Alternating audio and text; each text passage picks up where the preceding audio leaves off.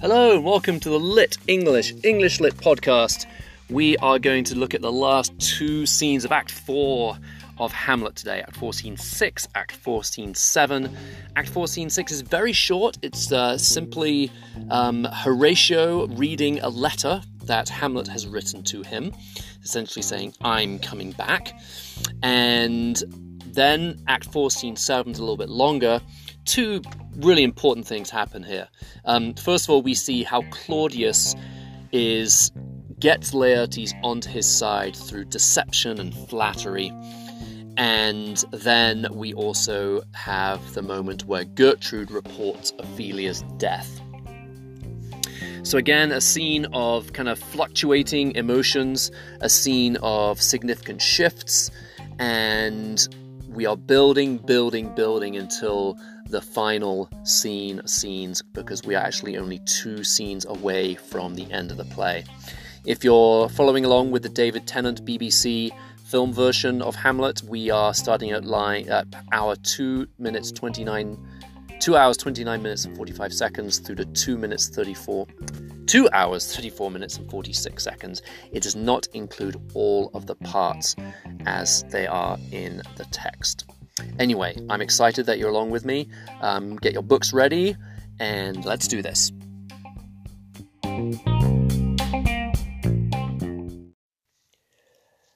A lot of people think that Hamlet, when he comes back from his time at sea, has changed.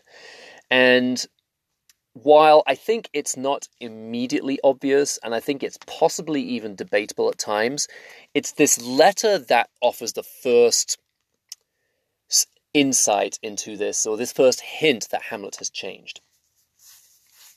Um... You know, you think about Hamlet, you think about if he were to write to Horatio, what kind of a letter it would be.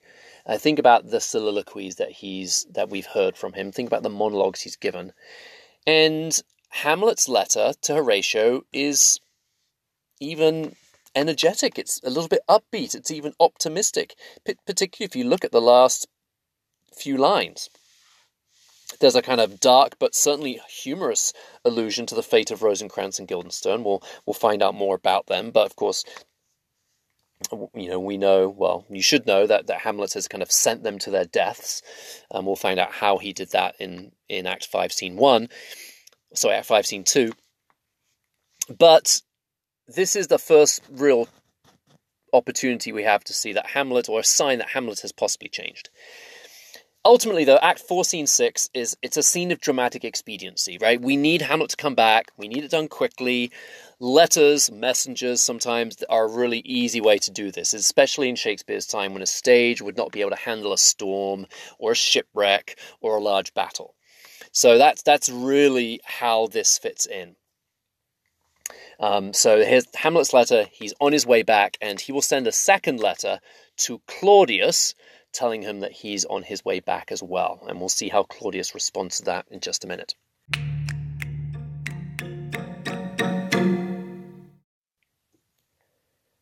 Between the beginning of the scene and the last page or so when Gertrude comes in and tells everyone about Ophelia's death is quite a prolonged scene where we see Claudius take control of the situation with Laertes. So remember, Laertes in the previous scene had come in furious, absolutely ready to kill Claudius, ready, ready, ready to possibly even usurp the throne, and Claudius is just kind of able to keep him at arm's length, literally, right? Because Gertrude is holding him back. Over the course of this scene, we see the power dynamic shift, and we learn that Claudius is a masterful manipulator, and we see that Laertes is a willing follower. He's so keen to act that he's willing to essentially believe what Claudius has to tell him. And we enter the scene in the middle of a conversation where Claudius seems to have spoken at length with Laertes. And he begins the scene with with, with ethos, right? With with trying to show that he is trustworthy. By the way, those of you who are who have been, um, you know, going through high school, pathos, logos, ethos, this scene has it all. And I think uh, Claudius really goes through the whole range of skills required to persuade someone um, in this scene. So look out for them. And right away, right now must your conscience my acquittance seal, and you must put me in your heart for friend. So right away, Claudius is trying to help Laertes see, or to shape the narrative of how Laertes sees him. And he actually delivers several lies. Um, even he actually admits they might sound far-fetched, but he says, you know what, this is what happened. Lines four or five, he, he claims that Hamlet had tried to kill him, which ironically is not that far from the truth, but Claudius has no sense that that's the case, right? He's, he's clearly lied to Laertes. Laertes asks him why, and, and Claudius replies that, what, what, sorry, why he didn't act against him, right? That's treason, that's, that's a, trying to kill you. And he says, the queen, his mother, lives almost by his looks. In other words, Hamlet looks so much like his mother, I, I couldn't do this. Okay, um, he sort of tells the truth about the fact that Hamlet is popular. Um, but Laertes is, is questioning, and, and cleverly Claudius says, look, this might seem far-fetched to you, but... So he kind of anticipates Laertes' arguments.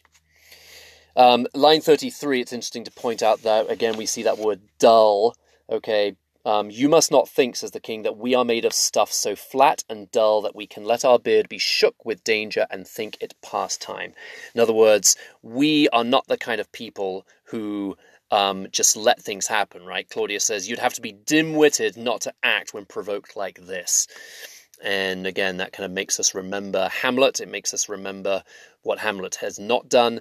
And in fact, throughout this conversation, we're going to see in a few minutes, the parallel between Laertes and Hamlet is quite stark and startling.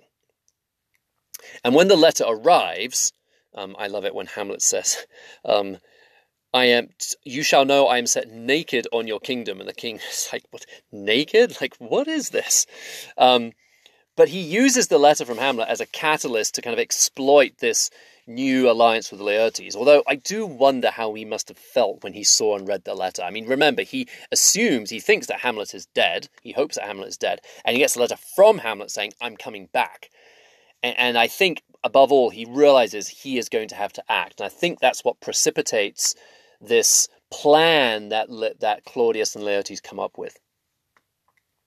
Um... You know, it's probable that Claudius now realizes that Hamlet realizes what Claudius has done, that Claudius has arranged to have him killed, but has failed. But Claudius, if he's really concerned, doesn't show it, and he shows real cunning by stoking Laertes' anger and then finally hooking him into his plan, right? He says, line sixty-six, will you be ruled by me, right? And, and he says, I'll help you. And line sixty-nine, to thine own peace. Line seventy-six, you know, whatever happens, we'll call it an accident, all right? Even his mother shall uncharge the practice, right? We'll, we'll, we'll do something that will even make it seem like, like his mother won't even have anything to complain about. And what we see very quickly is that Laertes is the perfect revenge candidate, right? Unlike Hamlet, similar to Fortinbras, but much more so, Laertes is... uncomplicated. The questions that he asks the king are very direct, very kind of direct. Okay, um, what part is that, my lord? He says. Um, you know, he asks questions that are very kind of to the point. He's, but but at the same time, there's no real deliberation. Pretty rash. You know, he he doesn't really think carefully what Claudius is telling him, and there's a lot of, that doesn't really make sense.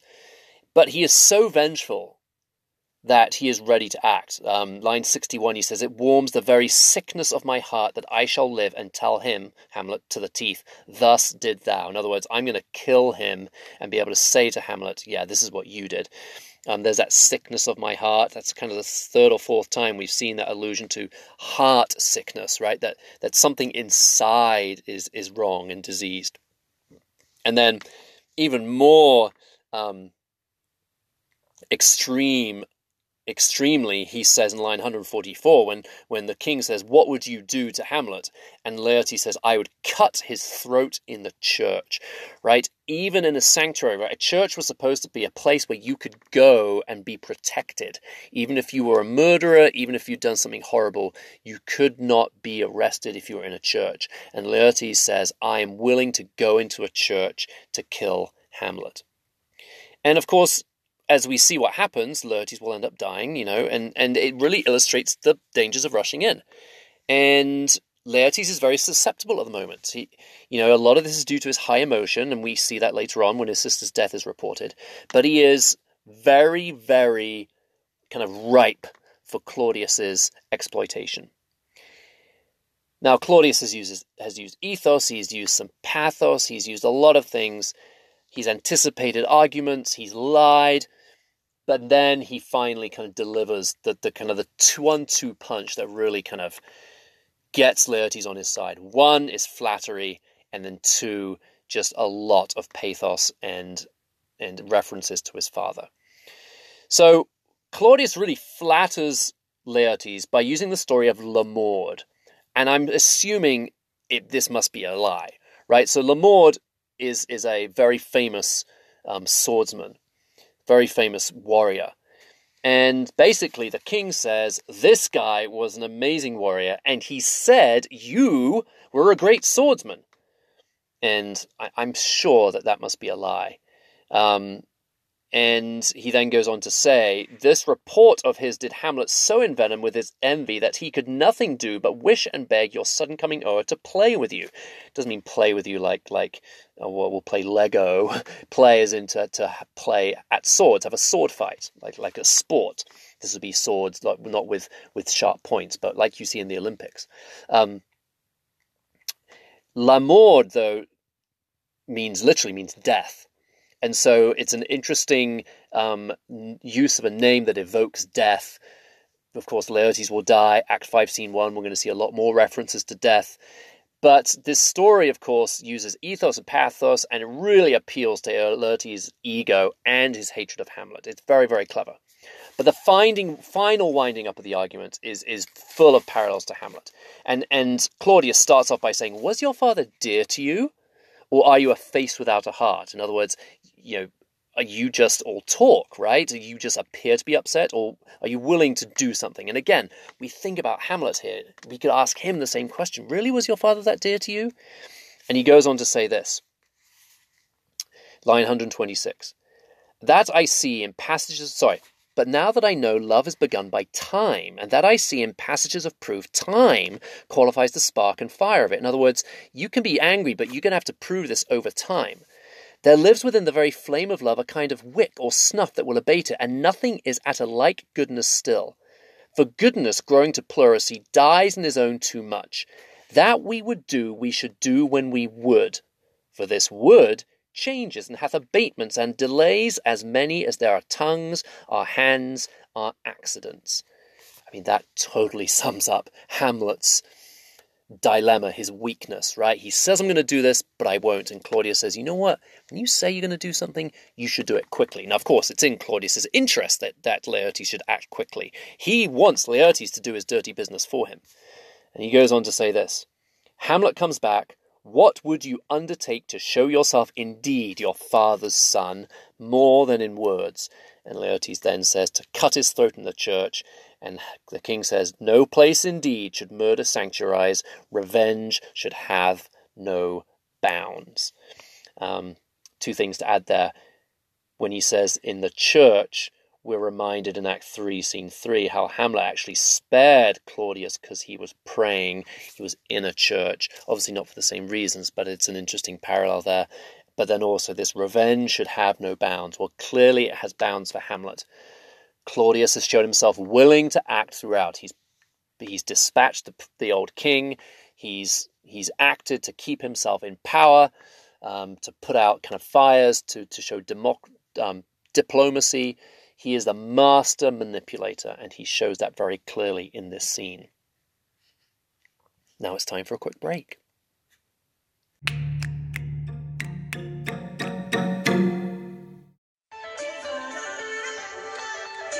So I thought today we'd take some time to look at what makes the perfect playlist for running or working out.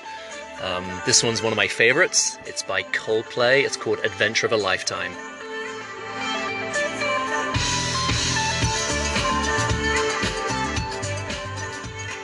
So when I think about a perfect playlist, obviously you want something that's upbeat and energetic, but you don't want something too fast.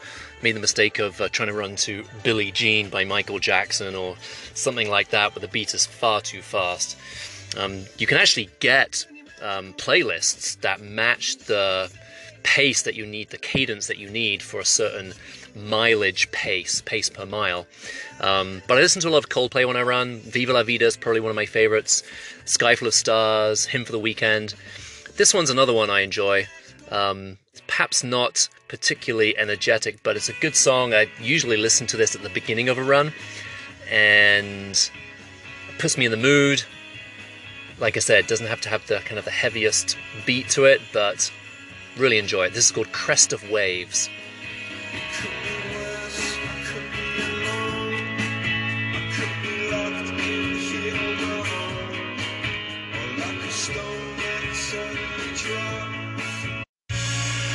Now, of course, you can't have a good playlist without some of this band. This is The Killers. Um, I have quite a lot of songs by them. Um, Spaceman, When You Were Young, Human.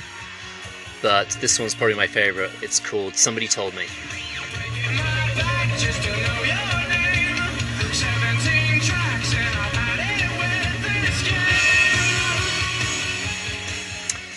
Now, I don't actually listen to that much music when I run. I typically will listen to a podcast or an audiobook. Harry Potter and the Deathly Hallows got me through my first marathon.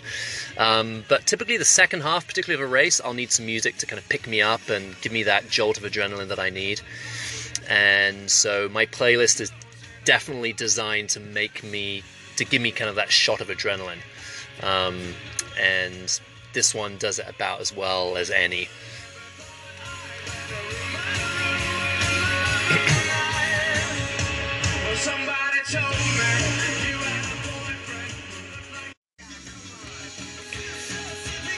Another band I listen to quite a lot when I run is called Switchfoot, and they're a band that I actually really enjoy listening to a lot of the time. This one's called Rise Above It, and I think what I really enjoy about Switchfoot is that their songs are very well written, very just great music, but their message is usually really uplifting and popular, and makes me feel good as well as, you know, giving me that shot of adrenaline. So yeah, this is Rise Above It.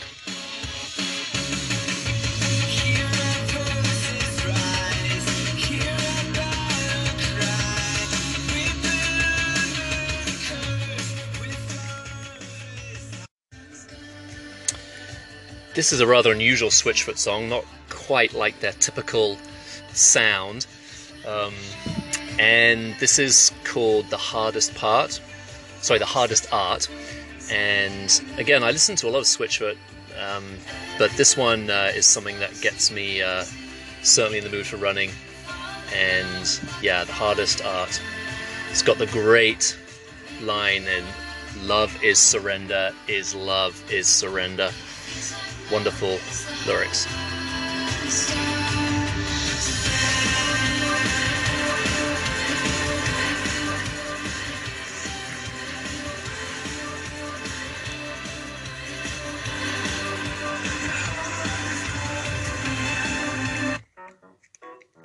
Now, this song I remember distinctly running to on my very first half marathon. It's by a band called Whitest Boy Alive, which I think is quite appropriate, and it's, this song is called fifteen seventeen, and I love the opening lines, "Hey now, we just got started, you can't end this now," which is great when you're running.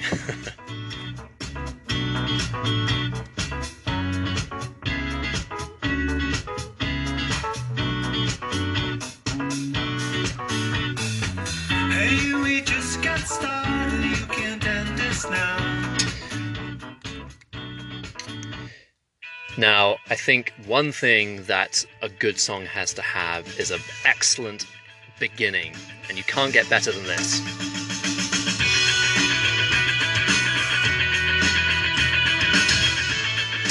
This is, of course, the iconic eighties rock band U two and their song Pride, In the Name of Love. And the beginning of a song is usually very, very important because it can really give you that extra shot of adrenaline and lift you up at the right moment. This song's great for going up hills, by the way. Now we're getting to some of the playlist songs that I might not necessarily listen to for pleasure, but I find very useful for working out or running. Um, there's a YouTube channel called Dude Perfect. It's a bunch of guys who make trick shots, live in Texas. My kids love watching them. But the songs they have for their videos are usually really uplifting and energetic and exciting. This one's by Royal Taylor. It's called Ready, Set, Go.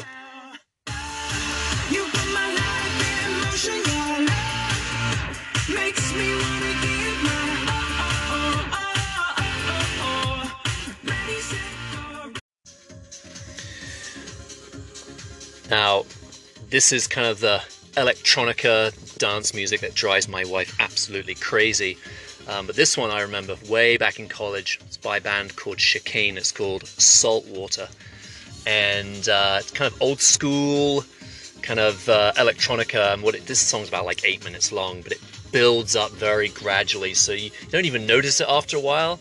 Um, and then it's kind of pauses and all of a sudden changes, and you know, kind of the mood becomes much more energetic. And yeah, these kind of songs I just really enjoy because they help you uh, again just keep moving, keep pushing, and the drop on this one is uh, fantastic. So again, this is Saltwater by Chicane.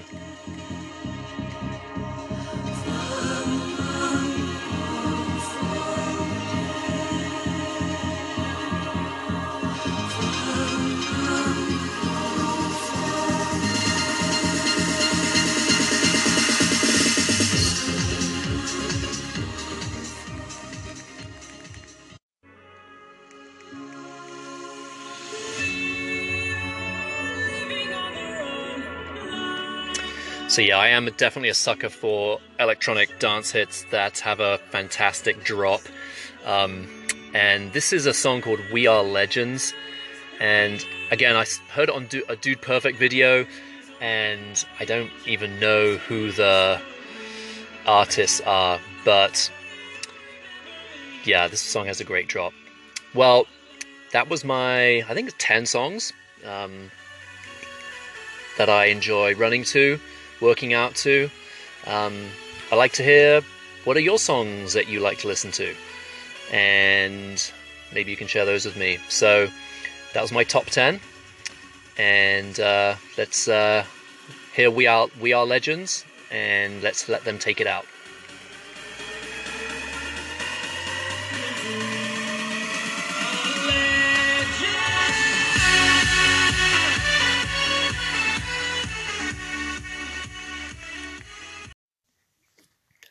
Welcome back to the Lit English, English Lit podcast. Today we're looking at Hamlet, Act four, Scene six and seven. Well, Gertrude's monologue, it's kind of her final monologue, one of her only monologues actually, um, is one of the most famous ones in the play, and it is the description of Gertrude's death. And it's important to point out that this is a description, just as... as Horatio reading Hamlet's letter described what had happened. Of course, this kind of death, drowning, would be a very difficult thing to do live on stage. So it's another description, not a live event. And it is a romantic description of death. This is a very sanitized um, description. It's, it's bucolic description, almost, again, almost romantic. And the language that Gertrude uses throughout um, is of something that looks beautiful. And I wonder, again, is it significant that Gertrude gives this description, one woman to another, um, you know, one woman talking about another? Maybe she's doing this to spare Laertes' feelings. Who knows? The way that it's described, though, would su- seems to suggest that it was not Ophelia's fault, and we'll see that in a second. But initially, there's this very bucolic, romantic description, right? There is a willow, line one hundred ninety, line one ninety-one, a glassy stream. There's a description of all the flowers, again, kind of an echo of the flowers that she handed out a couple of scenes back. Um, the brook is described as a weeping brook, line two oh one. When Ophelia falls in the water, she's described as mermaid-like. Um, and then even the very end, it pulled the poor wretch from her melodious lay to a muddy death. Even that is a kind of a sanitized description of a very horrible moment. It's what's also significant is that this description is a little bit problematic. It describes that she's up in the tree, the branch breaks, and then she stays in the water singing before gradually the, the, the clothes getting so heavy and dragging her down. Well, who saw this and never went to help her? Did Gertrude see this? Did someone else tell her this? Again, there's a possibility that Gertrude is kind of making this sound a little bit more pleasant than it was. Maybe not suicide, maybe a tragic accident to spare Laertes' feelings. Um, she blames all things around Ophelia. She, bra- she blames the branch, okay? Um, talks about, uh, um, where is it? That an envious sliver broke, right? And then she blames Ophelia's clothes, her garments heavy with their drink. Okay, so again, this this description doesn't quite match what would have probably been quite a horrible moment. I also, though, I do love Laertes' response. It's quite touching, actually. He says, "Too much of water hast thou, poor Ophelia, and therefore I forbid my tears." But then, and there's probably a pause here, and you can probably feel him wrestling this internal conflict, but then he does weep. He says, "But yet it is our trick. Nature her custom holds." In other words, I will still cry because it is custom to cry when someone dies. He can't stop himself from weeping. Uh, let shame say what it will, he says. So it's quite a, a, a sad moment, of course, and Laertes is again being pulled in all these directions. He comes back furious that his father has died. He then has Laertes manipulate him. He sees Ophelia mad, talks to Laertes some, sorry, talks to Claudius some more, and then hears about his sister having died. So he's had a pretty traumatic few hours. And finally, at the very end of the scene, Laertes leaves and King says, "Let's follow Gertrude." Again, there's an opportunity for the two of them to talk, but they don't. Right away, La- Claudius follows Laertes. He said, "How much had I to do to calm his rage?" I'm not sure if that's completely true. Now I now fear I this will give it start again. Again, I think he's lying. I think he's using an excuse to get out and then just to keep an eye on Laertes to make sure that he doesn't do anything too rash, because too much relies on him. He's relying on Laertes to do his dirty work for him. And it really completes this uh, this picture of Claudius and Gertrude not being very close. But it also completes Claudius's image as the villain, right? He is prepare- it's preparing us, the audience, for Hamlet's death as a result of Claudius's treachery. One other thing I did want to point out, sorry. Um, great, if I'm big on the literary devices. The word drowned shows up several times, obviously to kind of emphasize this finality and unusual way that, that Ophelia has died. Um, and Shakespeare does this twice. He uses the word drowned, repeats it over two separate lines and two separate characters. The first time, well, in one eighty-eight to one eighty-nine, the first time it's announced, he uses the literary device of diacopy, which is when you say the word, then say it something else, and then say the word again, again, like the name's Bond, James Bond, right? So your sister's drowned, Laertes, Laertes replies, drowned, okay?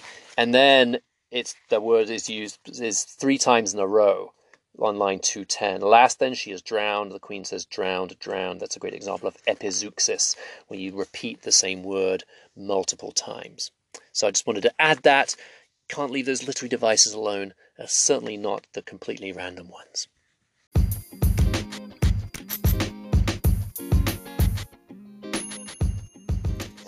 Thanks for joining me for the Lit English, English Lit podcast. It's always a pleasure to have you along. I hope this was useful to you. And as always, I want to end with a few thoughts and connections to kind of bring this scene to a close. In fact, bring this act to a close. Now, I know my students, when they're hearing about the description of Ophelia's death, are jumping up and down saying, oh, oh, I got it, failed baptism.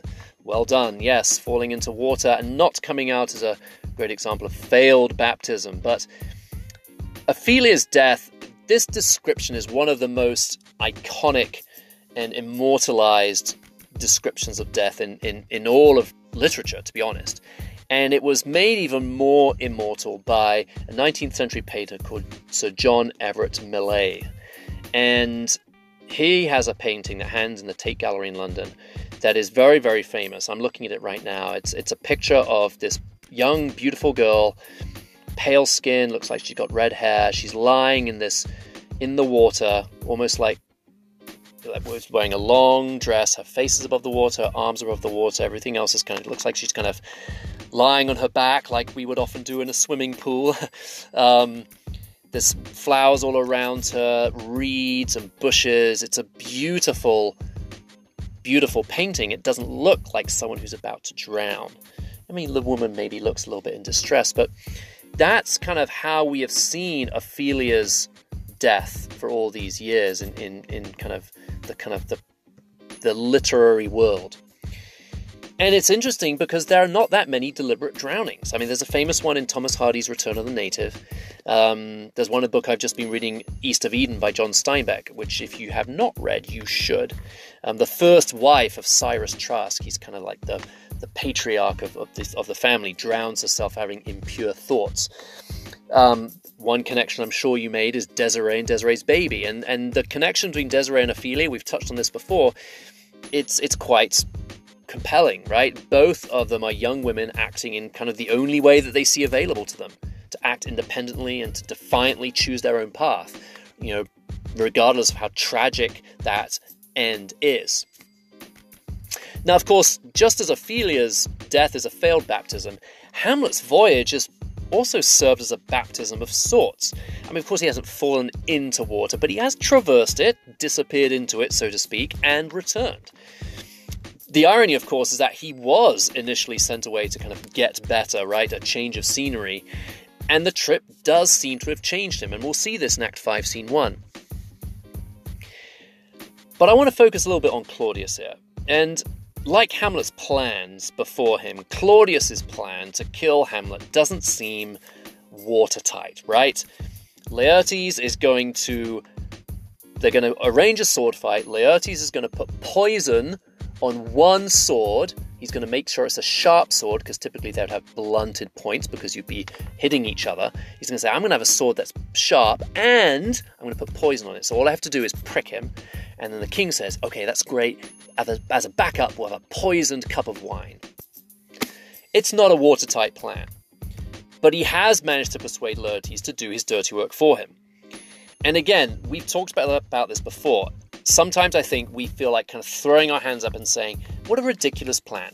How is Laer, how is, sorry, how is Claudius ever going to get away with this? Why on earth would he do that? It doesn't make sense. Let's ask ourselves this question instead. What does this suggest about the character? And we've, we've mentioned before, right? Many of us have looked at times in our lives when we've done something and we've thought, wait, what was I thinking then? So let's not be too harsh on Claudius, but let's think, or Shakespeare, but let's think about, what does this suggest about his character? Well, I think it demonstrates that Claudius is getting increasingly desperate and more willing to take chances. He's already succeeded in spinning a story about the death of old Hamlet, and so he feels convinced that he could do the same again this time. And like many of us who are trying to hide or be secretive about shameful actions, the idea of being found out often precipitates more and more desperate measures.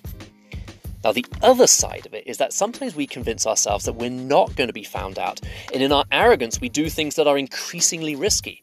Perhaps this is how Claudius feels. He's the king. He's untouchable. He's got away with everything so far. But I think we also need to consider, as good students of literature, how this plan helps Shakespeare develop the plot and create drama. Well, when we read and or watch Act five, Scene two, we'll see this. The sword fight between Hamlet and Laertes is a moment of high drama and tension, and not least because we know about the plot. So in a sense, it's not what the plot is, it's just the fact that there is a plot. You'll see, trust me. In the meantime, we have one more scene to get to first, one of my favourites. There'll be skulls thrown about, leaping into graves, lots of pondering on the nature of death, and a special guest who has a special connection to Hamlet will be joining us. So until then, take care of yourselves, take care of each other, thanks for listening, see you next time.